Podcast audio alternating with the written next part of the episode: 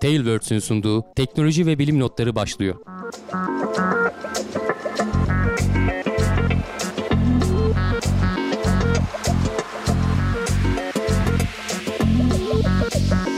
Teknoloji ve bilim notlarına hoş geldiniz. Ben Can Akbulut, yanımda Hamdi Kellecioğlu ile beraber bu haftada karşınızdayız. Hafta sektirmeden gitmeye gayret ediyoruz bu sene. Geçen e, dönemlerde ki galiba 3 sezon olduk. E, geçen dönemlerde fevkaladelik olduğu zaman bazen atlayabiliyorduk e, bir hafta, iki hafta. E, size duyurmaya çalışıyoruz. Elimizden geldiğince böyle fevkaladelikler olduğunda. Şimdi de bilemeyiz. İyisi mi siz bizi sosyal medya adreslerimizden takip edin. Ee, Teknoseyir Twitter'da, e, Facebook'ta ve Instagram'da. Aynı zamanda da internet sitesi teknoseyir.com. Eğer Plus abone olursanız bu yaptığımız kaydı salı akşamı. Eğer olmazsanız çarşamba akşamı bizi e, dinleyeceksiniz. Ve de bize destek olmak için Plus abone olduğunuzda biz daha mutlu olacağız. Evet. Normalde böyleyiz. Plus abone olduğunuzda böyle başlıyoruz kayda. Evet. Ee, varsa ekleyeceğin bir şey ekle yoksa doğrudan gireyim. Ee, bizim genel üslubumuz uzaysal haberler verip ondan sonra şöyle bir dönüp kendimize bakmak, çeki düzen vermek. Gözümüzü yörüngeye diktik. Bu sefer e, güzel haberler var gökyüzünde. Türkler altın harfle yazdırmış. Her, Kensat, her sene bu dönemlerde bu Aha. haberi veriyoruz Can. Kensat yarışmasında Evet. e, iki Türk takımı birinci, ikinci olmuş. Geçen kürsüyü sene doldurmuş. ikinci, üçüncü, dördüncü bizdendi. Ee, bu sene birinci, ikinci bizden. Ee, İTÜ'nün APİS takımıyla Zonguldak Bülent Ecevit Üniversitesi'nin Grizu 263 takımı. Hı hı. Bu takımlar geçen sene de işte ikinci, üçüncü olanlar arasındaydı. Yani Bilgi birikimimiz takdire Evet şayan. yani NASA'nın da destek olduğu diğer başka büyük firmalar da var hani sitesine girip bakarlarsa. Gerçi sitenin son 2019 yarışma sonuçları henüz daha şey yapılmamış. Ben haber e, sayfalarında buldum. Kensat e, projesinin kendi sayfasında eski tarihli şeyler var. Evet. Ee, geçen sene de benzer bir problem yaşamıştık. Evet geçen Haberi sene de aynı verirken. hikaye olmuştu. Yenisinin e, görev e, bilgisi verilmiş. E, hani her sene böyle başarıları da gördükçe e, 40 küsür takım arasından bu arada. Tabii, hani tabii. Üniversiteden gençler katılıyorlar genel olarak zaten. Bir çerçeveyi çizersek şimdi işin içinde uydu olduğu ar- Evet, yani bariz. tabii ki hani yörüngeye kadar çıkılmıyor. Ee, ama bu sonuçta üniversitenin e, üniversitelerin hani giriş seviyesi takımlarını aşacak işler bunlar. Tabii. Ee, onun yerine işte bu Kensat dedikleri zaten ken teneke demek kutu. İşte kutu kola büyüklüğünde bir şeye e, görevin tanımlarını sığdırabilecek e, başarabilecek şeyleri sığdırıp e, bir kilometre yaklaşık işte bir kilometre 700 metre yüksekliğe kadar çıkarıyorsun. Oradan tekrar yere indiriyorsun. Paraşüt sistemi açılıyor. İşte iniş belli bir yüksekliğe geldikten sonra e, etrafından ölçümler almaya başlıyorsun. E, kendisi işte gyro sistemlerini falan istemişler bu sene. Onlarla kontrollü bir şekilde yüzeye indiğin zaman da o telemetri datasını kesip e, yer e, bulucu sinyali aktive etmesi falan gibi böyle aslında bayağı komplike bir iş. E, dediğim gibi hani 100 kilometre yükseğe çıkmıyorsun ama 700 metre yüksekten bunların düzgün bir şekilde yapılması da ve bu fırlatma esnasında falan da hani senin görev şeyine zarar gelmemesi gerekiyor. Onun tasarımını falan da yapman gerekiyor. Zaten önce bir tasarım yapıyorsun, sunumunu yapıyorsun. İşte en son testini de yapıyorsun. Başarılı olduktan sonra sana notlar veriliyor. Harika. 2-3 yıldır e, bayağı hani hep en tepelerdeyiz. Hani buradan e, yola çıkarak acaba gelecekte bir 10 yıl sonra 20 yıl sonra bu genç arkadaşlar işlerin başlarına gelmeye başladığında Türkiye'de de tırnak içerisinde altyapı, yeterli altyapı oluşursa e, uzay konusunda bir atılım beklemeli miyiz bilmiyorum. 10 yıl sonra 20 Fazla yıl sonra acaba evet e, hala şimdi- daha yurt dışına giden benzer yetenekli gençleri Onları geri, geri, getirebilirsen ediyor mu tabii. olacağız? Çünkü aslında hani bu şu an birinci olan, ikinci olan gençlerin abileri e, onlar da belki böyle yarışmalarda başarılı oldular ama büyük çoğunluğu işte NASA'da çalışıyor, Tabii. Avrupa'da çalışıyor, belki Japonya'da çalışıyor. E, onlara buralarda çalışabilecekleri altyapıları sağlayabilirsek e, neden olmasın? Evet evet gerçekten e, önemli bir haber. Devamında yine bizden bir uzaysal haber diyelim. Milli Yer İstasyonu projesi. Evet. E, haberimizin konusu. Yani hep Daha- e, öne gelen şeyler, e, haberlere gelen şeyler işte yukarıya gönderilenler ama bir de onunla iletişim Tabii kuracak yerde Tabii bir istasyon, e, bir anten sisteminin olması ya lazım. mi? gidiyorsun ecnebininkine kuruluyorsun. Oradan iş yapmaya çalışıyorsun. Ya şimdi konumun bulunduğun konumun itibariyle her yeri her zaman gözlemleme şansın yok. NASA da gidiyor zaten dünyanın farklı yerlerinde Tabii. antenler kiralıyor vesaire Tabii, falan tabii. ama bunlar zaten bir kere kendi bölgemizi gözlemleyebileceğimiz e, gözlem uydularıyla iletişim için kullanılacak bir yer istasyonu projesi varmış ve onun ilk 7.3 metre çapındaki anteninin ilk kurulum testleri, teslimat testleri başarıyla gerçekleştirilmiş. Henüz daha aktif değil ama 2020 yılında falan aktif olması planlanıyor. E, işte kendinden motorlu takip sistemi falan da var. E, bizim şu anda işte Göktürk 1, Göktürk 2, Rasat gibi uydularımız var biliyorsun. İşte bu yer gözlemleri yapan işte e, Google Earth gibi aslında hani Google'ın e, yaptığını kendi kendimize de yapabiliyoruz. Sonuçta bunlar çok stratejik işler. E, yani tarımdan tut da orman yangınlarına kadar pek çok alanda, şehirleşmeye kadar pek çok alanda bundan faydalanabiliyorsun. Askeri açıdan demiyorum. Askeri konusu başka. Onun uyduları falan daha hassas oluyor. Farklı yöntemler kullanılıyor falan ama bunlar da son derece önemli. E bunlarla iletişimi kurabilmen için de kendi milli sistemlerinin olması çok önemli. Ee, işte ilk adım atılmış. Tabii ki yani bir tane çanak antenle falan bitecek bir iş değil ama sonuçta bu bir adım. Hem iyi de de yoktan başarılı aslında da görünüyor. Önemli bir adım. Tabii. Tabii. İnşallah devamı gelir. Az önceki haberle bağlantısı da işte bunlar artarsa belki o yeni nesile e, bir kapı açılacak burada. Evet yeni bir Biz istihdam de varız diyebileceğiz Türkiye ileride. için. Tabii tabii. Yani artık e, gelişmekte olan branş veya işte ne bileyim önü açık e, alan demek buna gaflet olur. Tabii işte Ee, kaç şu haftadır konuşuyoruz yani, yani NASA işte alçak denen- dünya yörüngesini ticarileştirmekten bahsediyor. Yok aya elbette. üst koruyacağız deniyor. Tamam biz gene bak geriden geliyoruz ama sonuçta kendi kendine yaparak geriden gelmek de bir avantaj. Tabii Hiç ki. yoktan iyidir. Arayı ki. kapatırsın Tabii günün ki. birinde. Evet, ay dedin. Ayda da çalışmalar sürüyor. İlginç bir bulgu. Ee, devasa bir krater. İçerisinde de gerçekten ilginç bir yerçekim anomalisi, kütle çekim anomalisi tespit edilmiş. Evet, e, kütle çekimin e, düzensiz olması için belli bir bölgede ne olması gerekiyor? Orada yoğunluklu bir madde, yani büyük ihtimalle de metal e, olduğu tahmin ediliyor. Ayın bizim dünyadan baktığımızda görünmeyen tarafında, Güney Kutbu'nda bir 2500 kilometre Ay falan. Çin'inde. evet. E, şu anda Çin'in zaten şeyi e, o Yutu uzay aracının e, örnek almıştı en son. Onun da bu habere ışık tuttu, şut, tut, tutacağı söyleniyor son e, cümlelerde. Evet. 2500 kilometre çapında falan bir e, krater. Çok büyük bir krater. E, ve burada e, son yıllarda işte son 10 yıldır falan yapılan ölçümlerle ayın kütle çekiminin düzensiz dağıldığı ve bu bölgede bir yoğunlaşma olduğu tahmin ediliyordu. Neden oluştuğunu tam bilemiyoruz ama hani teoriler var. E, muhtemelen bu 4 milyar yıl önce falan dünya ile beraber oluşurken ayın ilk zamanlarında hem yapısı itibariyle daha küçük olmasından dolayı daha çabuk soğumaya elverişli olmasından dolayı buna çarpan ve metal ağırlıklı bir gök taşının dağılarak çekirdeğe kadar gitmediği ama yüzeyde ve biraz altında dağılarak kalabildiği tahmin ediliyor. Ve biraz da işte erken soğumayla ki hani yapılan simülasyonlarla böyle 1400 derecelerde falan olduğu tahmin ediliyor ki e, çünkü ağır, ağır metaller biliyorsun dünyada niye e, çekirdeğe kadar şey yapıyor? Çünkü sıvı. E, ağır olanlar merkeze doğru çökeliyor. E burada çökelememiş işte yüzeyin altında ve belirli bir bölgede kalabilmişler. Muhtemelen bundandır diyor. Tabii başka teoriler de var. İşte volkan faaliyetleri aktifken orada e, magma birikmesi falan olmuş olabilir falan gibisinden ama onun daha az ihtimal olduğunu söylüyorlar. Ne için faydalı olabilir hani bu şey?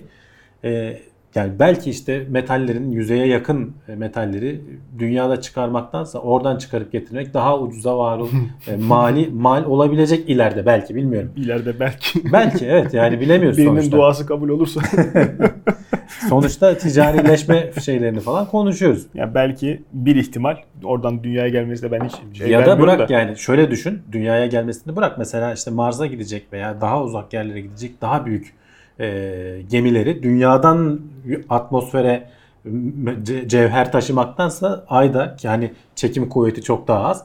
Hani biraz hayal gücünü geliştirmen lazım. deyişle Hani tabii. illa buraya getireceğiz diye düşünme. Ha yani, Belki ayda- oradan çıkarıp kullanabilirsin Tabii, tabii. ileride başka şeylerde. Ayda inşaat malzemesi bulduk. Bir başka değişik. Mesela yani öyle de düşünebilirsin. Eğer tabii e, dediğim gibi bunu çıkarması vesairesi falan kolay olacaksın ki İyi, öyle görünüyor. Yani bayağı Demokrasinin gitmesi yakındır. Yer altında değerli zaten kaynak varsa konuşuyoruz bak kaç haftadır. yani sebebi anlaşıldı. Canım, Trump'ın değerli ilgisi- kaynak zaten vardır sonuçta. Hani dünyaya çok benzediğini hep söyleyip duruyoruz. E, Çünkü oluşma süreci zaten yakından birbirlerini takip ediyorlar. aşağı yukarı aynı mineralleri barındırıyorlar. E, yüzeye yakın olması e, işte şimdi Çin'in şeysi orada. E, bu paylaşım kavgaları vesaire Hı hı. falan henüz daha gündemde değil ama yavaş yavaş girecek demek ki. Onları da konuşmaya başlayacağız. önümüzdeki 10 yıllarda. Tabii. Şimdi burada derdimiz Doğu Akdeniz'deki şeyi paylaşmak. İleride bunlar aydaki cevherleri nasıl paylaşırız dönüşecek. Yani ay habitatı olursa orada bunlar daha da ciddi söyleyecektir ama ben aydan buraya ne bileyim mücevher boyundan daha büyük bir şeyin getirileceğine pek ihtimal vermiyorum önümüzdeki Yani makul gelecekte. Tamamen şeyle alakalı Can. Ekonomiyle alakalı. Mantıklı hale geldiği anda inanamazsın o zaman nasıl bir başka deyişle umarım o mantıklı hale gelmez. Gelmez. Çünkü O zaman başka Düşünürsen türlü. onun evet. mantıklı hale geldiği senaryoyu vay bizim halimize. Ay dünyaya çok benziyor diyorsun ama bazı açılardan da hiç benzemiyor. Evet, hiç canlılık yok. Ha, taş kütlesi, kraterli Ayda falan. hayat yok. Şekli aya, şey, şekli dünyaya bir hayli benzeyen Europa. Sık sık gündeme geliyor. Bizden çok uzakta. Yanlış hatırlamıyorsam Satürn'ün yörüngesindeydi. Jüpiter'in. Jüpiter'in mi? Pardon. Satürn'deki hangisiydi? Ee, Ayo galiba. Bir tane daha vardı. Neyse onu da hatırlarsam söyleyeceğim. O da dünyaya benziyordu yapısı itibariyle. Avrupa'nın okyanuslarının baya baya bize yakın olduğu bahsediliyor. Bize benzediği Şekil e, olarak. Aha. tahmin edilenden daha çok benzediği söyleniyor. Şöyle bir araştırma sonucunda buna Titan. varmışlar. Titan başka. Orada metan denizi falan var. Hani Canım olsun. e, büyüklük açısından atmosferi Aha. falan var Titan'ın. E, o bakımdan e, şey olarak e, ilgi çekici Hı hı. yerlerden biri. Hani farklı tür bir canlılık olabilir. Evet evet. Ama e, bu Avrupa'da öyle değil. Avrupa'nın işte Satürn'ün geri kalanından çok daha işte tabii canım, Satürn üzerinde zaten gaz dura- devi yani. gaz topağı tabii. O yüzden. Ee, Evet. Avrupa'nın şeyi şu güneş sisteminde birkaç tane yer var böyle ilgimizi çeken. Dışı tamamen buz tabakasıyla kaplı zaten en e, parlak yüzeylerden biri te- temiz. Ama büyük çatlaklar da var. Hareketli olduğunu da biliyoruz. Muhtemelen altında okyanus olduğunu tahmin ediyoruz. Bu okyanus nasıl e, sıvı kalabilir? Yani sonuçta hem güneşten uzaktasın hem işte e, şey e, kendi iç yapında işte bir metal çekirdeğin yok bir miktar şey diyorlar. Kendi içinde bulunan radyoaktif maddelerin yavaş yavaş erimesiyle oluşabilir ama bu yeterli değil diyorlar. Ee, kendi yakınındaki Jüpiter'in çekim kuvveti e, bunların yörüngeleri eliptik olduğu zaman yaklaştıkça bu gelgitler çok ciddi şey oluyor ve yapıyı bozuyor. Bayağı bildiğin hareket ettiriyor. Bu sürtünme Eyvallah. kuvveti de ciddi miktarda ısı üretiyor ve e, yüzeyin altındaki e, ki yüzey bak 10 ile 30 kilometre buz tabakasından bahsediliyor. Onun altında da tahminen yer yer 100 kilometreye kadar okyanus olabilir diyorlar. Hani hesapladığın zaman Canım, dünyadan dünyanın daha fazla su kütlesi demek Kaç bu. bin katı kütleden bahsediyoruz bildim. Yani Küçük şey Söz olarak hani konusu. dünyadan büyük değil. Sonuçta uydu bu. yok. Dünyadan Maruz kaldığı küçük ama- gelgit için Jüpiter'den Ha, tabii, bahsediyorum. o ayrı. E, maruz kaldığı gel, gelgit çok yüksek. Zaten o sayede bu kadar büyük enerjiler çıkabiliyor ve işte Hmm. sıvı okyanus tutulabiliyor altında. Ama tabii bunlar hep e, şey daha henüz e, oraya bir şey gönderip de gözlemleyemedik. Ama e, bu okyanusun içerisindeki şeyin yüzeydeki incelediğimiz zaman teleskoplarla dünyadan işte özellikle kızılötesi teleskoplarla falan incelediğinde belli bileşiklerin o şeyde sp- spektrogramda şeylerini görebiliyorsun. Dağılımlarını görebiliyorsun. Hani yıldızların falan da neden oluştuğunu kabaca ışığına bakarak tahmin edebiliyorlar ya. Yansıyan ışığa bakarak da aynen tahmin edebiliyorsun. E, magnezyum klorür olduğu tahmin ediliyormuş şimdiye kadar ama son yapılan araştırmalarda antifriz. Heh. E, dünyada pek çok kullanılan şeyler var. Sağlık açısından falan da kullanılıyor. Ama son yapılan araştırmalarda şeyle bakmak kimsenin aklına gelmemiş. Yüzeyde, e, önce şunu anlatayım. Yüzeyde e, sarı lekeler var. Neden olduğu bilinemiyor. Bir bilim adamı diyor ki ya sodyum klorürü e, biz radyasyona maruz bıraktığımız zaman sarımsı bir leke oluşturuyor. Biz bunun böyle olma ihtimali var mı bir bakalım. Ama sodyum klorür kızılötesi ışınlarda e, ışıkta herhangi bir sonuç vermiyormuş. Dolayısıyla Hubble teleskobunu buraya normal görünür ışıkta bakıyorlar. Buranın yakınına giden e, uzay araçları da hiçbir zaman şimdiye kadar üzerinde normal ışık bizim gördüğümüz ışık e, dalga boyunda ölçüm yapmamış. Hep yakın kızılötesi dalga boylarını ölçmüşler. O daha fazla bilgi ediyor aslında çoğu şeyde. Ama bu durumda e, istediğimiz bilgiyi vermiyor bize. Hubble'ı buraya çevirip ölçümü yapmışlar. Gerçekten de tam bekledikleri şekilde sodyum klorür tuzunun bu da bildiğimiz denizlerdeki tuz aslında şu an Halit. dünyadaki. Hı? Halit kristali de odur. Normal Ha, e, olabilir, sofra evet. tuzu. Evet sofra tuzu aslında. Ve bundan zengin olduğu ve bu sarımsı renginin de bundan kaynaklandı. Tabii ki bu yüzeyle ilgili al- deniz altındaki olası okyanus denizinde bu var mı emin değiliz ama büyük ihtimalle vardır diyorlar. Çünkü yüzeydeki o buzlar da bundan oluşmuş zaten. Önemli Böyle- farklılıklardan biri şu. Avrupa için kocaman bir turşu diyebilir miyiz bu durumda? Olabilir evet. Bilmiyorum okyanus bizim okyanuslar için diyorsan aynı şey orada da geçerli. Ondan biraz daha vahime benziyor. Ee, önemli olan şu can magnezyum klorürün e, zeminden suya karışma ihtimali var e, çözünerek. Ama diyorlar ki sodyum klorürü açısından zengin olabilmesi için hidrotermal bacaların olması lazım. Hmm. Yani bu bize jeolojinin de farklı olduğu anlamına geliyor. Anladım. doğru, Hidrotermal bacaların olması demek işte bizim buradaki denizlerin o bölgede canlılığın falan olduğunu düşünürsen daha ilgi çekici bir yer haline geldiği Yani kesin bir başka yani. deyişle deniz ölü değil. Denizin içinde de farklı homojen Olma olmayan yapılar ihtimalleri var. Bunlar hep dolaylı gözlemlerden elde ettiğimiz şeyler. Buraya yapılacak görevler hep uzun zamandır düşünülüyor aslında ama şimdi o yüzeydeki buz tabakasına gidip oradan bir şey yapmak kesmiyor bilim adamlarını. O buz tabakasının altına inebilirsek veya en azından belli bir miktar kazıp hani ölçümler yaparsak daha fazla bilgi ediniriz diye bunu çözmeye çalışıyorlar. Çünkü bak ne dedim 10 kilometre ile 30 kilometre kalınlığında buz tabakasını neyle deleceksin? Bir de oraya uzay aracı gönderiyorsun. Ee, güneşten uzak getirince belki güneş alamayacak. O yüzden e, solar paneller Büyük ihtimalle kullanabiliyorsun. radyo- radyoaktif olacak şey. Nükleer bir şeyler kullanman lazım ama Evet. onun ürettiği elektrik de yeterli mi ısıtarak gitmeyi düşünüyorlar. Ona da mesela şey düşünüyorlar. Nükleer kendi kendine bozulan ısı üreten bir şey koysak ucuna e, o kendi kendine sıcaklığıyla inebilir mi? Aletimizi Ama- bozmadan. Heh, aletini bozmayacak, aldığın ölçümü bozmayacak, orada olası canlılığa zarar vermeyecek falan. eritmeyi eritir. yani tabirle Yani neler böyle yapar şu anda mühendislik problemleri çözülmeye Evet, çalışılıyor. Belki önümüzdeki hani birkaç 10 yıl içerisinde hani hemen bir 10 yıl içerisinde diyemiyorum ama e, buraya özel bir demin ki- görev görebiliriz. Ay temennilerinin benzeri işte. Olur da o cazip hale gelirse, yapmak istenirse yapılacak çok şey var ama Hı hı. işte yapmak ister miyiz? Az önce Ayo dedim. Şimdi ismi doğru ismi aklıma geldi. Enceladus. Biz hep Ha, konuşuyorduk. Ee, Tabii evet. Onun e, su püskürtmesi durumları da söz konusu. Ölçüm için daha kolay bir yer. Hani gidip Evet. de o pü- püskürtmelere denk getirebilirsen kendini e, oradan belki ölçüm yapmak çok daha kolay. Hazır işte açılmış delik dünyadan, var yani. Tabii. Ta dünyadan gidip de orada bir de ona denk gelmek E, tabii, işi tabii. bayağı bayağı zorlaştırıyor. Zaten İyice ama sonuçta kumara Mars'a inmek de kolay değil. İşte NASA Canım hani- kaç seferdir başardı yani. Şimdi tahmin edilen frekans olsa eyvallah da matematik hesabı tutmuyor. İşin içine zar atma giriyor. O problem. Demek istediğim orası yani. Tabii. Ee, bir şeyleri şansa bırakmamak lazım söz konusu uzay çalışmaları iken. Birkaç haftadır üst üste benzer haberler geliyor. Biz de dilimiz döndüğünce yer veriyoruz. Ee, dünyanın çevresine uydu ağı hiç olmadığı kadar geniş şekilde kurulacak tekrar. Ee, bugüne kadar atılan uyduların misliyle fazlasını internet kullanımı, e, küresel hızlı internet dağıtımı e, adı altında bir bahaneyle ya- yayacağız, göndereceğiz. Veya farklı bahanelerle fark Veya farklı sonuçta. bahanelerle de gönderebiliriz. İşte müsabaka oluyor üniversiteler arası bile olsa. Böyle bir yörüngeye Ha, bu o kadar vurup çıkmıyor canım. Az önce bahsettiğimiz düşecek gibi. ölçüye Hemen gelirler. çıkıyor, geri geliyor yani. Yani birkaç sene sonra roketler ucuzlayınca Hı. E, Tabii. bunlar da yapılır Tabii. yani. Niye yapılmasın? Ee, 20 sene önce bunu hayal edebiliyor muydun? Edemiyorum. Kola kutusu kadar uyduyu atmosferin dibine göndereceğiz. Neyse. Ee, uydular çok sayıları çoğaldıkça da onlardan kurtulmanın ne kadar zor olduğunu insan daha iyi idrak ediyor. İnsanlar daha iyi idrak ettiler. Ee, uyduları toplayıp aşağı indirmek, efendime söyleyeyim, tek tek düşürmek baya baya ciddi kafa yoran bir mesai. İşi biten uydulardan kurtulamıyoruz velhasıl. Dolayısıyla e, yeni bir teknik burada haberimize konu olmuş. Ee, Evet. Umarım verimli bir çözüm Ya güzel bir Olabilir. çözüm. Ee, o yüzden aldım. Yani yoksa pek çok aslında bu işe kafa yoran bilim adamı var. e, var. Ee, ama bunlar çok güzel böyle pasif bir çözüm bulmuşlar. Ee, normalde hani uydunun üzerine belli bir yakıt kaldığı zaman ne yaparsın? Yavaş yavaş yörüngesini alçaltarak hani atmosfere sokman da mümkün. Planlı hani ömrünün sonuna geldiği zaman planlı bir şekilde. Zaten bunu artık yeni fırlatılan uyduların çoğunda zaten gözlemliyoruz. Ama e, farz et ki o sistem bozuldu veya hani aktif bir şeyin bozulma ihtimali daha yüksek. Buradaki pasif şey şöyle.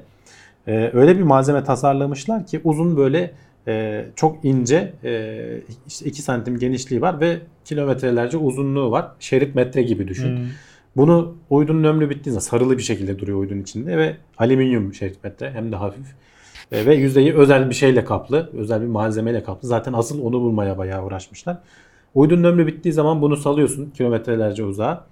Ve bu güneş e, ışınları buna çarptıkça bu elektronları aktif hale getiriyor ve dünyanın e, manyetik alanı bunu çekmeye başlıyor. Kilometrelerce de olduğu için işte belli bir şeyle Evet. yavaş yavaş pasif bir şekilde e, uydunun işte yörüngesi sönümleniyor ve en son atmosferin de zaten sürtünmesi bir yerden sonra devreye giriyor. Çok ince ve alüminyum dedin. Kopmuyor mu bu şerit? işte onu tasarlamışlar. Kopmayacak şekilde yapmışlar. Sırf yani o şerit için değil bu e, mekanikte de işimize yarayacak bir buluşa benziyor. Ya bilmiyorum işte. İlerleyen dönemde onu Henüz daha az, en çok zorlandıkları nokta o güneş ışığı vurdukça elektron üreten malzemeyi bir de bunu alüminyuma kaplamayı Evet, becermekte tabii. zorlanmışlar. Tabii. Ama onu başardık diyor. Önümüzdeki yıllarda bir e, prototip denemesini yapacağız diyorlar.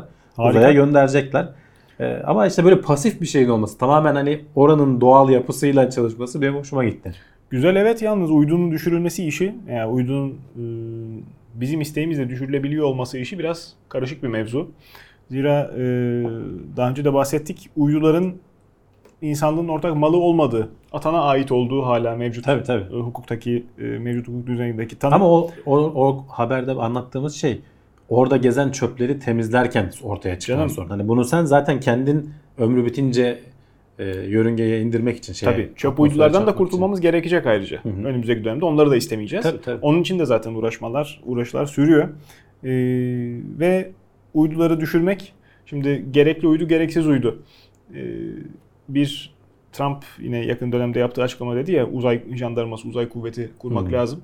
Ee, uydunun gerekli olup olmadığı kime göre, hangi şartlara göre tasarlanacak? Ee, bize beyan edilen, fırlatıldı denilen e, yayını yapılan uydulardan NASA'nın alabildiğini artık halka açık çalışmasına alışığız veya diğer özel iştiraklerin reklamlarını yapmalarına alışığız. Biz onlardan derlediğimiz bilgilerle program yapıyoruz. Elbette ki askeri sırlardan haberimiz yok. E, ama yok saymak da ahmaklık olur. E, duyurmadan basına atıla tabii gelen canım. kim bilir kaç tane uydu var. Nereleri gözlüyorlar.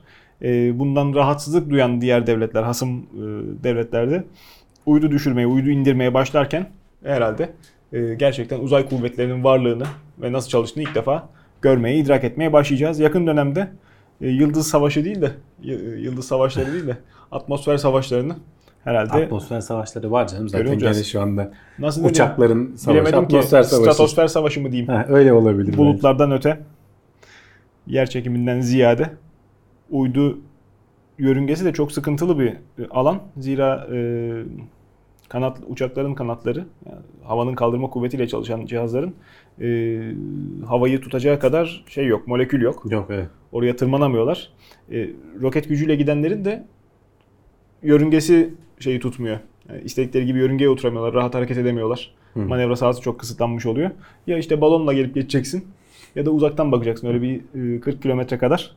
Ölü alan bu uyduların gezindiği yer. Gerçekten o yüzden orada çalışmak, orada manevra yapmak çok zor söylenen. Aktarılan kadarıyla. Bunlar olurken dünyanın dışından bakanlara daha içine girip de bizim seviyemizden e, olayı incelersek insanlığın e, yaşayışı, e, gelişmeleri, içinde bulunduğu hal bir hayli ilginç. Bir Rus bilim adamı mı, bilim insanı mı diyelim. E, Adam. ge- Adam bu genetiği- erkek çünkü yani. Bu- genetiği değiştirilmiş bebek dünyaya getirmeye hazırlanıyormuş. Evet. Bu Çin'de yapılan deneyin bir benzeri aslında. Hatta aynı geni değiştirmek istiyor. Ee, o ne kadar olay çıkarmıştı. Hatta adamı gözetim altına aldılar. Sonucu akıbeti belli değil. Bir ceza alıp almayacağı da belli değil. Onlar ayrı konu. O Çin zaten Ama kapalı çocuk bir doğdu devlet. ve bildiğim kadarıyla sağlıklı. Yani Çocuk- basına verildiği kadarıyla. Ya çocuklar doğdu evet. Zaten kimlikleri falan gizli tutuluyor ama orada da hani tartışılıyor. Doğan çocukların bu CCR5 geniydi işte bu HIV e, HIV'e karşı yapılmış bir operasyonda ama diyorlar ki bu CCR5 genini siz deaktive ettiğiniz zaman ne gibi sonuçları olacağını bilmiyoruz. Belki de ömürleri kısa olacak. Bu yönde araştırmalar da var. Hani bunda gündemlerde Şimdilik konuştuğumuzu görüldüğü kadarıyla bir ayan beyan problem yok. İlerleyen Evet, yaşlarda tabii, tabii, ki ne tabii olur bilemeyiz. yani. Belki çocukların psikolojisinde var. Ama sıkıntı. işte insanların hani buna bu kadar tepki göstermelerinin sebebi bu yaptığın genetik değişiklik embriyo üzerinde yapıp sonra işte anne anne rahmine yerleştirip doğmasını sağladığın çocuk bunu gelecek nesillere aktarıyor. Evet.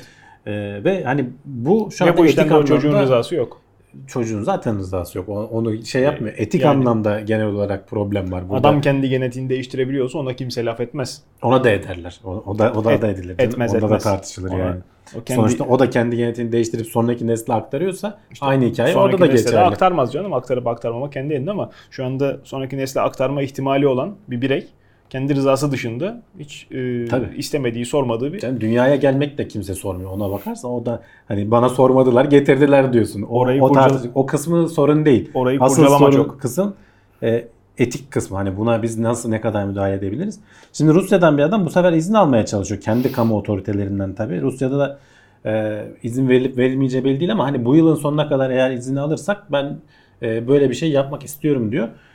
Çinli araştırmacıyı çok eleştirdikleri nokta eğer HIV e, pozitif işte baba çocuğa sahip olmak is- istiyorsa bunun başka yöntemleri var. Çocuğa geçmeden hani böyle genetiği değiştirmek gibi böyle etik dışı ve riskli bir işe girişeceğiz. Sonuçlarını tam bilemediğimiz bir işi yapacağınıza öteki yöntemler denenmeliydi diyorlar. Bu da diyor ki evet adamlar haklılar ama diyor benim burada aldığım e, denek ve işte şey yapan HIV pozitif bir kadın e, diğer her türlü yöntem denenmiş. Onlarda da var başka yöntemler ama olumlu sonuç alınamamış. Çocuk sahibi olmak istiyor. Bu artık makul bir terapi tekniğidir diyor adam. Biz bunu buna uygulayabilmeliyiz. E, Teknoloji de buraya geldi. Niye yapmayalım diyor. İznini de almaya çalışıyor dediğim gibi. E, Zaten bir tane Rusların- örnek olsa gerisi ya, Yürüyecek. cin şişeden çıktı bir kere işte. Hani E, tabii. bunlar bir de bildiklerimiz, konuştuklarımız. Hani konuşmadığımız, Tabii canım, tabii. bilmediğimiz kim bilir nerelerde neler yapılıyor zaten. Ee, bu tekniği geliştirenler hatırlarsan geçtiğimiz haftalarda da konuşmuştuk. Geliştirenlerin arasında olan e, bilim insanları şey diyor. Henüz daha teknik bu kadar e, uygulanmaya müsait değil. E, tamam çok hassas değişiklik yapabiliyoruz ama bazen yanıldığın da oluyor. Ne kadar nereye ne yaptığını tam bilemiyorsun. Sonuçların neyle karşılaşacağından emin değiliz. Kaldı ki bu e, CCR5 geni evet HIV virüsünün büyük oranda e, bağışıklık sistemine bulaşmasını engelliyor. Ama engellemeye engellemediği HIV virüsü çeşitleri de var. E, biliyorsun tek bir tane çeşidi Değil yok onun.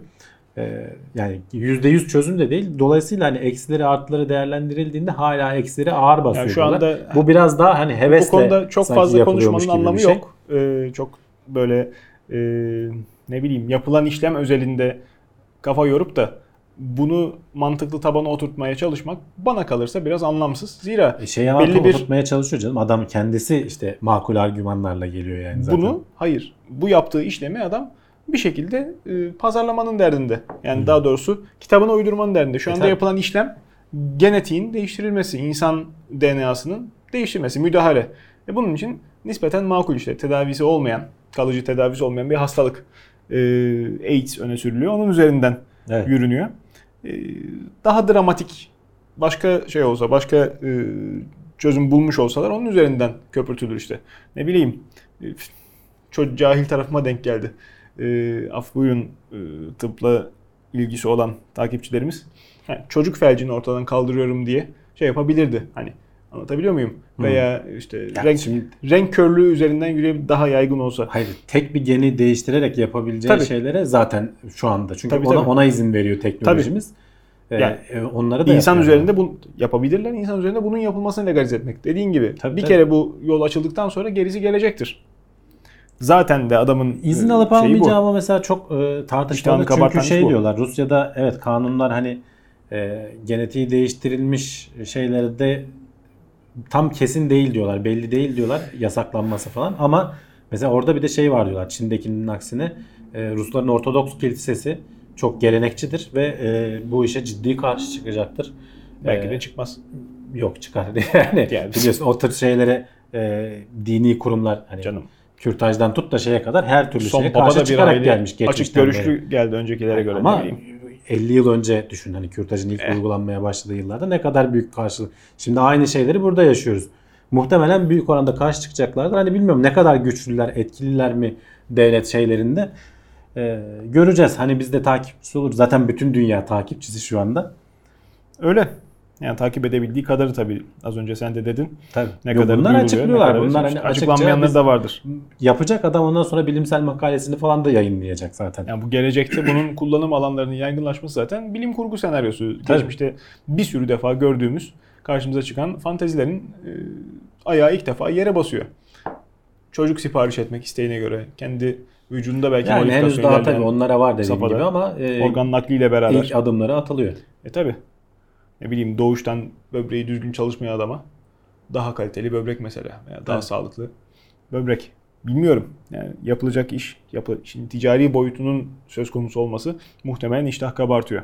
Bugün artık hiç olmadığı kadar hızlı yeni geliştirilen tıp, e, tıbbi yöntemler, tedavi yöntemleri hayatımıza giriyor. Zira hem dünyanın dört bir yanından doktorlara seminer vermek çok daha hızlı, hem bilgi paylaşımı çok rahat oldu. Yapılan yeni tedavi yöntemlerinin sonuçlarını takip edebiliyoruz, gözlemleyebiliyoruz. Şimdi yine bir e, farklı sistem, kanda dolaşan kanserli hücrelerin vücudun dışına kan alınmadan, vücudun dışına çıkarılmadan yok edilebilmesine imkan tanımış. Evet, e, non-invasive diyorlar ya buna. Hani vücuda herhangi bir zarar vermeden dışarıdan yapılan Hmm. bir müdahaleyle tedavi e, çok önemli bir şey. E, aslında tedavi amaçlı değil. Bu tespit amaçlı ku- kullanılan bir e, üretilen bir sistem ama tedaviye de yarıyormuş. Şöyle çalışıyor. Şahane. E, belli frekansta lazeri vücudun üzerinden veriyorlar ve hemen lazer e, lazerin enerjisini kanser hücreleri kan- damarda dolaşan kanser hücreleri diğer hücrelere göre daha fazla emiyor ve Evet. daha çabuk genişliyorlar. Bu genişleme esnasında da çok küçük ultrasonik e, sesler yayıyorlar etrafa. E, ve bunu e, ölçen hemen işte lazerin hemen arkasında bir de bunu ölçen bir alet var. Dolayısıyla e, sen kanda e, kanserli hücre dolaşıyor mu hemen ölçebiliyorsun bununla. İşte 27 28 hasta içerisinde 27'yi doğru teşhis edebilmişler. Bu daha önceki teşhis yöntemlerine göre bin kat daha e, verimli diyorlar. İşin güzel yanı bu lazerin gücünü biraz daha arttırarak e, bu hücrenin genleşmesini arttırıp patlamasına neden olabiliyorsun ve Tabii. dolayısıyla tamamen dediğim gibi başka yöntemler var. Damardan işte kan alıp temizleyip geri verenler falan bu diyalize benzer ama sadece işte kan, kan ka- kanser hücrelerine yönelik olanlar var ama bunlar çok yavaş çalışıyorlarmış. İşte Hem de sıkıntı. İki, hem de sıkıntı sonuçta kanı dışarı alıyorsun falan. 2-3 saatte bir işte bir 50-100 mililitre falan temizleme gibi bir şeyden bahsediliyor. Bunda saatte 1 litre kana kadar %96 oranında hatta hastanın birinde %96'ya var oranında temizledik diyor adam. Ee, tabii ki henüz daha onayları alınmamış. Hı hı. Ee, ama hani olabildiği gösterilmiş. Hangi Ee, dokular üzerinden yapılıyor illa? Ya bu herhalde her Koldan türlü bacaktan mı? resimde şu kolda şöyle tutuyor adam şuradaki damara şey çünkü- yapıyorlar. Kanda dolaşan kanserli hücre diyorsun. Vücutta her dokunun yumuşaklığı farklı. Her dokunun Tabii enerji tabii. absorbe Yani muhtemelen dama, farklı. yüzeye yakın bir damar O lazeri bulup kafamıza şey tutmak yapacaksın. istemiyor olabiliriz yani. Şey değil işte bak o kadar güçlü bir lazer değil sonuçta. Değil, anladım canım e, ama enerji soğurması yüksek olan hücreleri de- şey yapacak şekilde. Diğerlerine benzemez. Ee, işte koldan falan yapıyorsun. Oraya çok şey değil. Orada oturuyorsun. Belki iki taraftan aynı anda yapsan belki daha da hızlı olacak. Yani e, yüzeye yakın bir damar bulunduktan sonra. Ama dediğim gibi yani ve bunu melanoma üzerinde denemişler Hmm. ama sonuçta e, diğer e, hücrelerde de diğer kanser çeşitlerinde de belki hani dalga boyu falan değiştirilerek e, uygulamak mümkün olabilecek. Zaten e, Solaryum bu gibi. yöntemin önü açık gibi görünüyor. Ve Gerekli izinler falan alındıktan sonra yani düşünsene vücutta dolaşan şeyleri e, başka yere atlama, sıçrama olaylarını falan bu şekilde engellediğini. Hani radyoterapi alır gibi belki haftada bir gidip bir iki seans bir şeyler yapacaksın. Ya belki evine onun ampulünü takacaksın nedir? Yok teknoloji o, o, biraz o kadar da öyle o kadar değildir canım Öyle yani. değil mi? Kişisel bilgisayar 1960'larda neydi? Nasıl bir ütopyaydı? E, tabii. Yani ona bakarsan e, olabilir. Yani henüz sonraki aşama diyelim. Tansiyon aleti gibi bilekten ölçen. Evet evet. Olabilir. sonraki aşamada niye olmasın? Uyurken takıp Ha. beni temizlesin kanımı diye. Olabilir. İşte bunlar güzel gelişmeler ama bunların yanında tabii hayal kırıklığı olan bazı haberlerde gelmiyor değil. Çok basit bir yöntem. İşe de gayet yarayan, bilinen bir yöntem. Bu sefer bir hastanın ölümüne yol açmış. Dışkı transferi. Evet. FDA'de uygulamaların durdurulmasına karar Ee, vermiş. sorun çözülene kadar hani tamamen Yani tabii. olayı durdurup Ya- iptal ettik değil de. Ee, şöyle niye kullanılıyor bu dışkı transferi? Çok ağır antibiyotik tedavisi gördüğün zaman şimdi biliyorsun bağırsaklarımızda belli bir flora var. Hı hı. Ee, iyi bakteriler, bazen işte kötü bakteriler bunlar bir denge halinde yaşıyorlar. Bazen o dengeyi bozduğumuz Hani zaman yoğurt reklamlarında işte. görüyoruz ya insanın karnında şöyle bir tur atıp Heh, aşağı doğru. İşte probiyotik falan dediğimiz işte o tükettiğimiz şeyler aslında bakterili besinler. Hani o yüzden mesela hani turşu falan iyi gelir derler, yoğurt falan iyi gelir derler. O bakterileri iyi bizim işimize yarayan bakterileri almamızla alakalı bir şey aslında bu. Ama işte bazen o denge bozuluyor işte ya kendi kendine bozulabiliyor. Bazen işte o bakteri kötü huylu bir bakteri çok etkili oluyor. Kendi kendine şey yapabiliyor. ishal falan oluyorsun işte. Ya da e, sen antibiyotik tedavisi görmek zorunda kalıyorsun başka bir şeyden ki genelde hani antibiyotik aldığın zaman e, otomatikman ishalde olursun. İşte bu sebeptendir. Ama çok ağır antibiyotik aldığın zaman oradaki bütün yapıyı yok ettiğin zaman kötü huylu bakteriler bazen ölüme götürecek kadar seni orada üreyebiliyorlar. Diğerlerinin senin işine yarayan bakterilerin üremesine de izin vermiyorlar. Evet. İşte bunları çözmek için sağlıklı bir hastadan dışkı örneği alıp e, hastaya yerleştirebiliyorsun. Sağlıklı bir hasta olmadı tabii. Orada garip bir Evet, şey oldu. yani- Bir an duraksadım ben de ne diyorum diye ama Dışkı örneği alıp hastaya yerleştirmek de sıkıntılı bir söylem Evet, oldu. Hastanın evet. bağırsağına. hastanın bağırsağına yerleştiriyorsun ve oradan işte sonuçta bakteriler ortamı bulduğu zaman üreyip e, şey yapabiliyor. En Seni nihayetinde tekrar sağlığına kavuşturabiliyor. Bunun vücudumuza bir sürü mikroplu şey alıyoruz yerken ama Tabii. mide bayağı iyi bir filtre. E, tabii, İçi asit dolu şey havuz yapıyor. olduğu için oradan hiçbir bakterinin canlı çıkması neredeyse yani her değil. yerde yaşayan bakterinin çeşidi ayrı zaten. Hani midede yaşayanı da var. Ama işte bağırsakta Bağırsağı işe yaramıyor, değil. Evet, tabii. yani. E, sonuçta e, bu şeyi e, aldıkları dışkı örneğini kontrol etmeden aktarmışlar. Bir E, diğer böyle bir yöntem pek şey de- uygulanmıyormuş. Dur ona söyleyeyim o haberin aslında. Aha. Sen sonra söylersin. Ee, daha dirençli başka bir bakterinin e, hastaya bulaşmasına neden olmuşlar ve ölmüş Yazık. bir tanesi. Yazık. Bir tanesi de ağır durumdaymış. Zaten hani antibiyotik tedavisi görüp vücut e, zor durumda. Bir de üstüne böyle bir şey gerçekleşince. Şimdi FDA de diyor ki e, siz bu aldığınız dışkı örneklerini böyle antibiyotiğe dirençli başka bakteriler olmadığına emin olmadan e, naklini yapmayın. Bunun yöntemini bulalım, emin olun. Ondan sonra bu testler çünkü hala geliştirilme aşamasında olan bir tedavi aslında bir Tabii. yandan da. E, öyle. Buna devam edin Yani diyorlar. Yani olaydan tamamen vazgeçilmiş değil. Tabii. Fikir olarak çok basit, uygulama da çok hani baktığın zaman pratik gibi duruyor ama dediğin risk Ama sonuçta önemli. hani şeyi düşünürsen her e, tıbbi uygulamanın bir riski var. E, öyle. En basitinin bile işte bunun da var. Canım işte demin aklıma geldi. Ee, bağırsaktaki bakterileri kaybetmenin hani çok kolay bir yolu da böyle çok özel bir şey aramaya gerek yok. Antibiyotik almaktır veya ne bileyim vücuda başka bakteri girmesidir. Şimdi sıcak havalarda özellikle ayakta düz vaziyette haldır haldır haldır e, suyu içip de e, karnımızda suyun dolaştığını hissettiğimiz zaman vay haline oradaki bakterilerin. Çünkü mide asidiyle beraber 12 parmak bağırsağına dolu veriyor o içtiğimiz su. E, asitli su da oradaki bakterilere hiç iyi gelmiyor hatta. Ama işte o- bazı durumlarda bu- sillere bile zarar O vermesi dediğin söz doğru da konusu oluyor. buradaki şey gibi değil. Sonuçta hani bütün antibiyotik tedavisi Değil. görüp de tertemiz yapacak gibi değil. Ama yani. işte popüler alışkanlıklar potansiyel işte birçoğumuzun e, yaptığı, sık sık yaptığı davranış bozukluğu ama e, hata olarak böyle e, vücudumuza zarar veriyoruz. Hiç farkında dahi olmadan. Sadece vücudumuza mı? Değil tabii. İçinde yaşadığımız gezegene de kalıcı hasarlar verme konusunda üstümüze yok. Bitki türlerine çok ciddi tahribat söz konusu. Özellikle sanayi devriminin ardından umduğumuzdan çok daha hızlı yok oluyormuş farklı türler, e, bitki çeşitliliği. Bizim memleketimizde de zengin bir coğrafyada yaşıyoruz. E, Çok farklı türlerin bulunduğu coğrafyada yaşıyoruz ancak iklim kuşaklarının kaymasıyla zannedersem artık biz de onları çok rahat göremeyeceğiz. Hı hı. E, Bir de sanayileşmenin tesiri var tabii. Yani canlı türünün yok olması dediğinde insanların aklına genelde hayvanlar geliyor. Ee, Tabii. Ama bitkiler de aynı oranda tehdit altındalar. Çünkü onların da yaşadığı ortamlara biz yerleşiyoruz ve onları Öyle. yok ediyoruz. Ee, hayvanlardaki kadar dramatik değil tabii. Onlar hani biraz daha komplike yapılar olduğu için hani o bitkileri yiyerek beslenen hani besin Canım. zincirinde belki bir üst seviyede oldukları için daha fazla enerji vesaire falan onların yok olması daha kolay oluyor. Hmm. Normalde doğada her tür e, kendisi kendi başına bıraktığın zaman da yok olan türler var. Öyle. Bunun bir oranı var. Ama işte biz bu oranı mesela hayvanlarda bin kat aşıyoruz. Hani kendi başına ol- olacağından bin kat, bin kat daha hızlı yok olmalarını sağlıyoruz. Bitkilerde de bu oranı 500 kat olarak tespit etmişler. Ee, 1900'lü yıllardan beri her yıl, e, 1900 yılının başından beri her yıl 2-3 bitki türünün yok olduğu tahmin ediliyor. Tabii bu ölçümü yapmak çok zor. Çünkü bitki türlerini de hani tespit etmek, e, Çok zor. ayrıştırmak vesaire falan çok zor ama hani buna uğraşan botanik, botanikçiler var. E, bayağı e, bu işe ömrünü adamış. Öyle. Bu şey yok olmaların aslında hayvanlarla bir paralellik taşıyor. Adalardaki türler, e, kapalı ortamda özellikle özelleşmiş türler çok daha hızlı yok oluyorlarmış. Hayvanlar için de geçerli bu. Özellikle mesela Hawaii'de ki Hawaii'de 79 tür yok olmuş. Hawaii adasına özel e, bitki türü 1900 yılından beri e, 79'du galiba tam sayı hatırlam yanlış hatırlamıyorsam e, yok olmuş. Yani adalarda daha bir insan yerleşimi oraya çok özelleşmiş bitkinin bir anda e, hayatının bitmesine neden işte olabiliyor.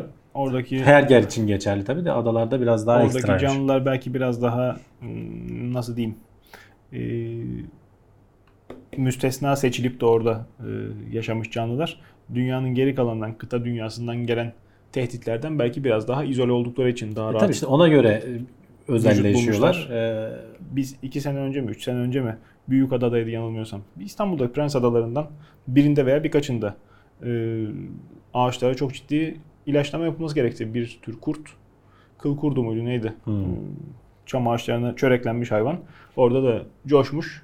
Coştukça ağaçlara baya baya ciddi hasar vermişti. doğal bir avcısı olmazsa değil mi? E tabi doğal avcısı yok. Bir de işte kıtadan geliyor bir şekilde. Oradaki ağaçlar savunması yakalanmış. Ee, baya baya ciddi problem olmuştu. Dediğin gibi hiç etrafımıza bakmıyoruz ve insanoğlu gittiği her yere e, düzen bozucu vasfını da yanında götürüyor. Önlem Evet. alınmazsa, tedbir alınmazsa Ha, çok arada- ciddi sıkıntı. Şey de söyleyeyim, e, onu söylemedim galiba hiç. Tohumlu bitkiler için yapılmış bu araştırma. 330 bin tür varmış. Yosun mosun şey değil yani dahil Bunun değil. değil, galiba. evet. İlginç. Evet, bilim adamları egzamanın neden kaynaklandığını anlamaya bir adım daha yaklaşmışlar. Egzama tedavisi çok zor olmakla beraber hatta imkansız Evet Kabul yani kesin tedavisi yok. Ee, yani semptomatik olarak rahatlamasını Hı hı. sağlıyorsun. İşte derinin üzerinde oluşan e, çatlaklar. çatlaklar, yaralar, küçük kabarcıklar falan çok kaşıntı falan yapıyor. Rahatsız ediyor yani.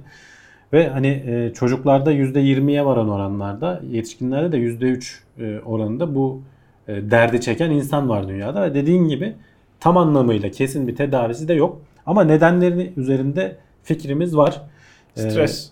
stres söyleniyor. Tetikliyor ama aslında bu e, hücrelerde bir filagrin denilen e, bir maddenin eksikliği buna neden oluyormuş ve bu maddenin eksikliği nasıl bu buna neden oluyor çözmüşler aslında.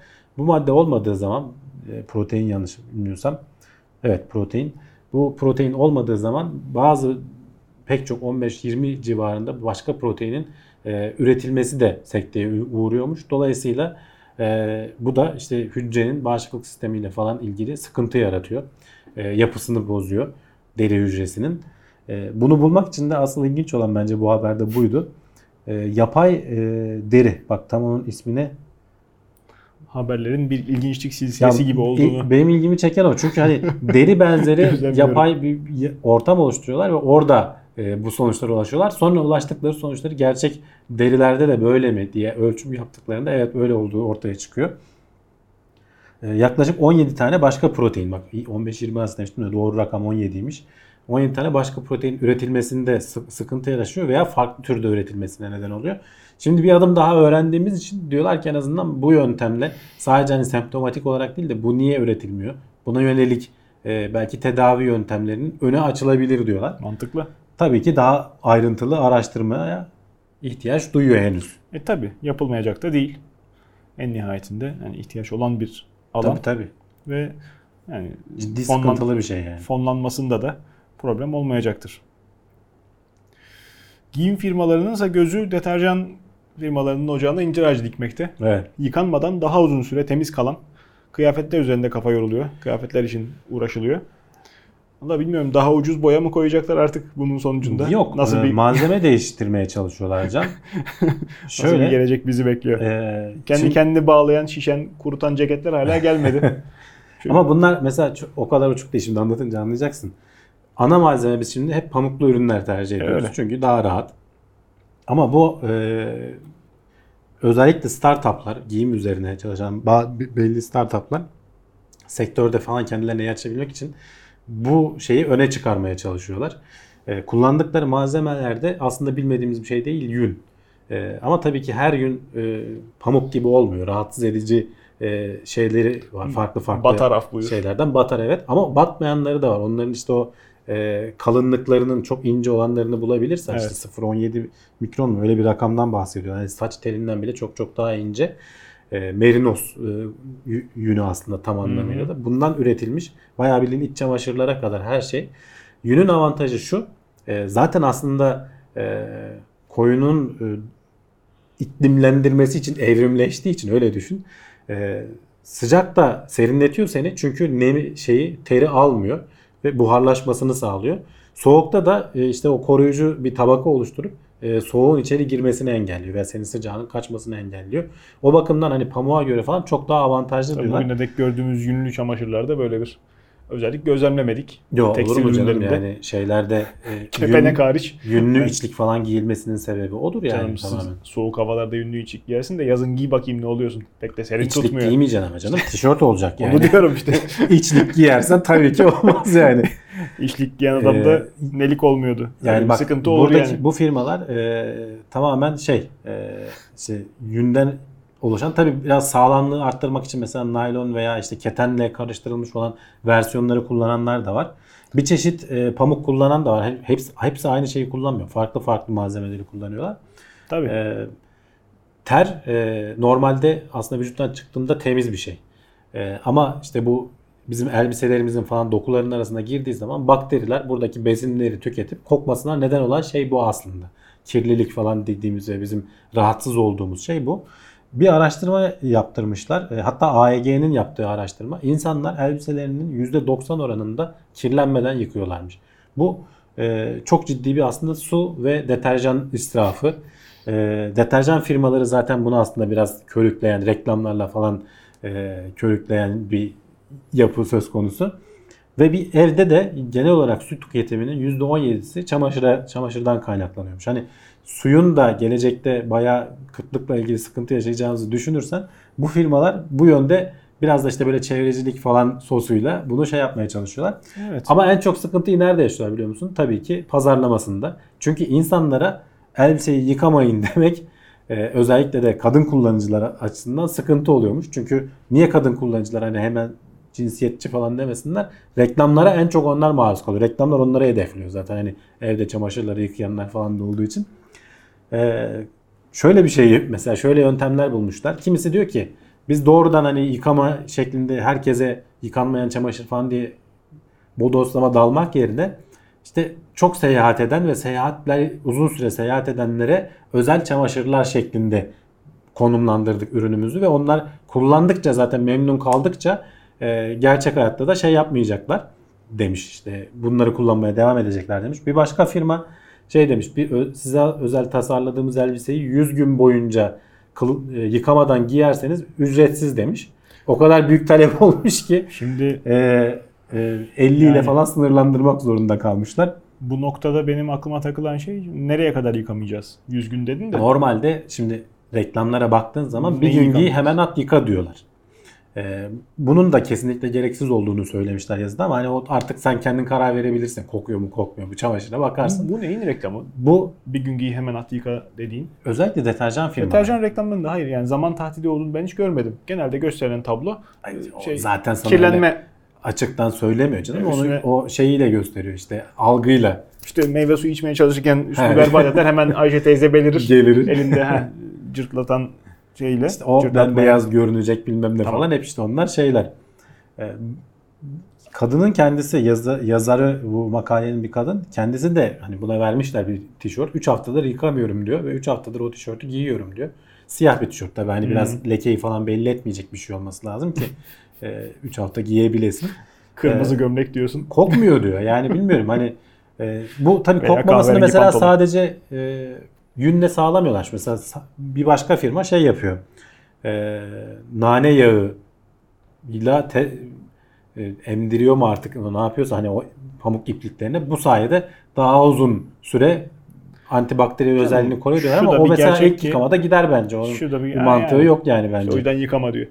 Şurada bir gerçek ki insanlar hiç olmadıkları kadar hijyenik yaşamaya özen gösteriyorlar. Evet evet. Yani son 50 yılda bile bizim içinde bulunduğumuz memleket şartları için söyleyebiliriz herhalde. Yani bir önceki nesil ve ondan önceki nesille kıyaslayacak olursak yaşantımızı yani deodorant kullanımı zaten her gün yıkanmak, diğer bir e, hatta günde birkaç defa e, yıkanmak ayrı bir e, kazanım. Yani kazanım mı diyeyim yoksa işte artık verdiğimiz fedakarlık mı? Yaşamamız gün geçtikçe zorlaşıyor Hı. dünya şartlarında. Çünkü dünya aynı dünya. Tamam zarar veriyoruz kendimize uygun hale getirmeye çalışıyoruz ama yine de eksikleri var. E, eksiğimiz e, kalıyor şartlara uyum sağlama açısından. E, bu temizlik algısı insan için elzem değil. Bu temizlik e, tutkusu insan için elzem değil. Zaten- Pek hala yeniden programlayabiliriz kendimizi ama İşte bunu ama istiyor muyuz? Bunu işte burada çıkar çatışması var. Bir grup o, o deterjanları, sabunları falan üretenler sana bunun baskısını yaparken e, bir grup işte bu tekstil alanında şey bunların bayağı hani karşı karşıya oldukları zorluk çok yüksek bence. Yani burada kendilerine bir yol açabilirler mi? Açıkçası bilmiyorum. Yani E, ama göreceğiz yani. Sık sık söylüyorum. Bir kere daha yeri gelmişken söyleyeyim. Yani söz konusu olan şey temizlik ürünlerinin kullanımında iktisat. Ama hani genel olarak bir tüketim çılgınlığımız var. Var. Bir şeyleri haddinden fazla e, yenisiyle değiştiriyoruz, yeniliyoruz. Ve bunların üretimi hiç masum değil. Tabii. Daha çevreci modeli almak eskisini kullanmaktan her zaman daha zarar, daha faydalı değil. Bilakis e, işte uzun ömürlü olmasını beklediğimiz makineleri özellikle e, sık sık değiştirirsek baya baya bütün geri dönüşüm tedbirlerine rağmen Tabii. etrafa e, ateş saçıyoruz amiyane tabirle. E, temizlik sürekli işte e, her yerin çamaşır suyu kokması eşittir temizlik olduğu için birçoğumuzun kafasında. O da dediğin gibi hem kıymetli su kaynaklarının tüketilmesine hem de işte emek israfı, enerji Hem israfı. de o deterjanı kanalizasyonda bir daha şeye veriyorsun yani işin kötüsü. su kaynağının Hayır, dediğim o. Hem temiz Tabii. suyu tüketiyorsun Tabii, hem de çevreyi bir de çevreye tabii. veriyorsun. Bir de tabii hiç adının söylenmemesi ge- gereken ama bizim memleketimizin gerçeği bazı beyinsiz e, girişimcilerin yapa geldiği inşaatlarda kuyu suyuna atık bağlama gibi e, gaflet Hmm. örnekleri yüzünden bizim daha da hızlı işte akarsulara veriyoruz çamaşır suyunu şeyini Tabii tabii. deterjan atıklarını yağı döküveriyoruz. E, bunlar gerçekten çok ciddi sıkıntılar hem de çoğalması kötü. Bunlar görünür e, handikapları veya işte kazanımlar olacak hayatımızın ilerleyen yıllarda daha düzgün yaşamak adına hep bu sözlerimiz. Gelecek nesillere veya kendi geleceğimize dünyayı daha düzgün bırakabilmek, yaşanacak günleri daha güzel hale getirmek bütün çabamız. Sıradaki haberde ise Hamdi abi bir marjinal grubu gözüne kestirmiş. Diyor ki dünyaya altı parmaklı gelmek veya altışar parmaklı gelmek her zaman kötü şans değil. Baya baya da Bazen de avantaj, Avantaj olabiliyor. olabiliyormuş. Ee, ya araştırma bunu araştırmış. Yani hani ben özellikle bulup seçmedim. Böyle bir habere denk geldim. Şimdi normalde e, çok sık az görülen bir şey değil aslında. Her 500 bebekten birinde ekstra e, parmak, el veya ayak parmakları falan olabiliyor. Genelde de doğumdan sonra bunun bir tanesini alıyorlar. E, aslında kolay bir işlem de değil. Eğer tam geliştiyse şimdi bazıları tam gelişmeyebiliyor. Küçük kalıyor vesaire falan. Onların alınması zaten şey değil. Bu araştırma da tam gelişmiş. Şu baş parmakla işaret parmağı arasında bir parmak daha var. İki elde de altı parmak. Zaten Hı hı. görüntüleri girecektir. Ve o altı parmağın ayrıntıları şu. Yani ne beşaret kadar parmağı. Baş parmağı işte artık nasıl bir isim koyarsan ona. Ee, parmağın kendine has şeyleri var. Ee, kas sistemi var. Şimdi her parmak böyle dışarıdan basit görünüyor ama içinde işte 3 tane kemiği var. Ee, baş parmak hariç onda 2 tane var. Onun şeyleri e, bağlı olan tendonlar ta buralara kadar bağlanıyor falan. Hani hareket etmesi. O parmağın aptal kas kütlesi olmasın bir yerlere sokup çıkartırken rahat edebil. E, tabii yani sonuçta çok hassas işler yapıyorsun. E, böyle iki tane e, anne ve oğlu aslında e, ve diğer normal insanlarla karşılaştırmışlar. Ne kadar yetenekli olabiliyor diye. Onlar aldırmamışlar mesela parmaklarını ve normal kullanabiliyorlar. E, ilginç ilginç testler vermişler. Mesela ayakkabı bağlama. Tek eliyle ayakkabıyı bağlayabiliyor. Sen bilmiyorum tek elle hiç e, yapabileceğini düşünebiliyor musun? Ben de, ben de denemedim ama yapabilme ihtimalim de pek olduğunu zannetmiyorum. Klarnet virtüözü olabilir veya piyano. Olabilir veya işte klavye şeyi var yapabilir. zaten bir şeyler yazdırmışlar veya tek elle işte bilgisayar oyunu oynama görevi var. Bayağı kullanabiliyor demek yani bağımsız. Çünkü bir de her parmak bağımsız Tabii değil. canım. Mesela bizde şu yüzük parmağıyla işaret küçük parmak bile tam bağımsız çalışmaz aslında. Birbirlerine tabii. bağlıdırlar. O demek ki bayağı Ya canım, o tendonlarla da alakalı. Beyne Tabii, giden tabii. fonksiyon atandıktan şeyi sonra falan parmağın ölçmüşler bak. Beyne değil giden ki. dedin. Bu ekstra parmağa sahip olmak beyinde daha fazla e, kapasite kullanımı gerektiriyor mu ve bunu eğer gerektiriyorsa ki gerektiriyor çıkmış. Çok fazla değil ama gerektiriyor çıkmış. Başka yerlerden yiyor mu? Sonuçta hani Hmm. beyninde bir kapasitesi var sen ekstra parmakla doğunca. Öyle çok olmadığını. sınırında kullandık her fonksiyonumuz da onun eksikliğini mi isteyeceğiz? Harika. İşte burada öyle Keşke olmadığını yapmışlar. Yani her şeyini ölçmüşler. Bu tendonlarından tut da beyindeki e, aktivite merkezlerine kadar her şeyleri ölçmüşler. Bu örnek için hani bu aile için e, bir avantaj olduğu ortaya çıkmış. Çok da dezavantaj değil.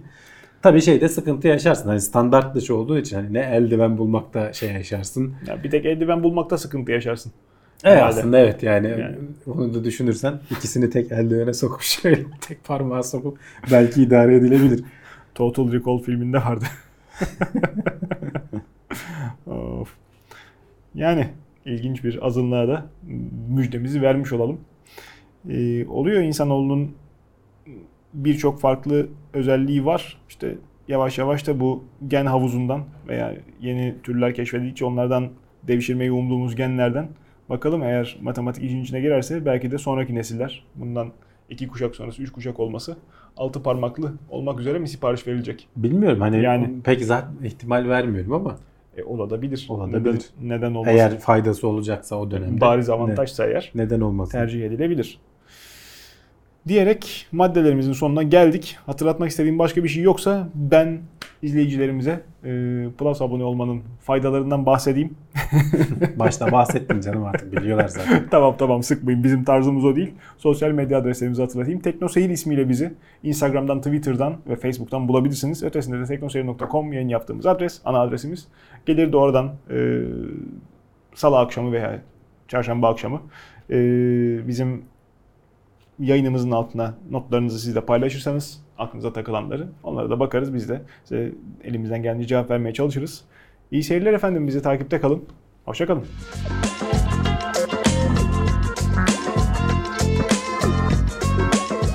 Tailwords teknoloji ve bilim notlarını sundu.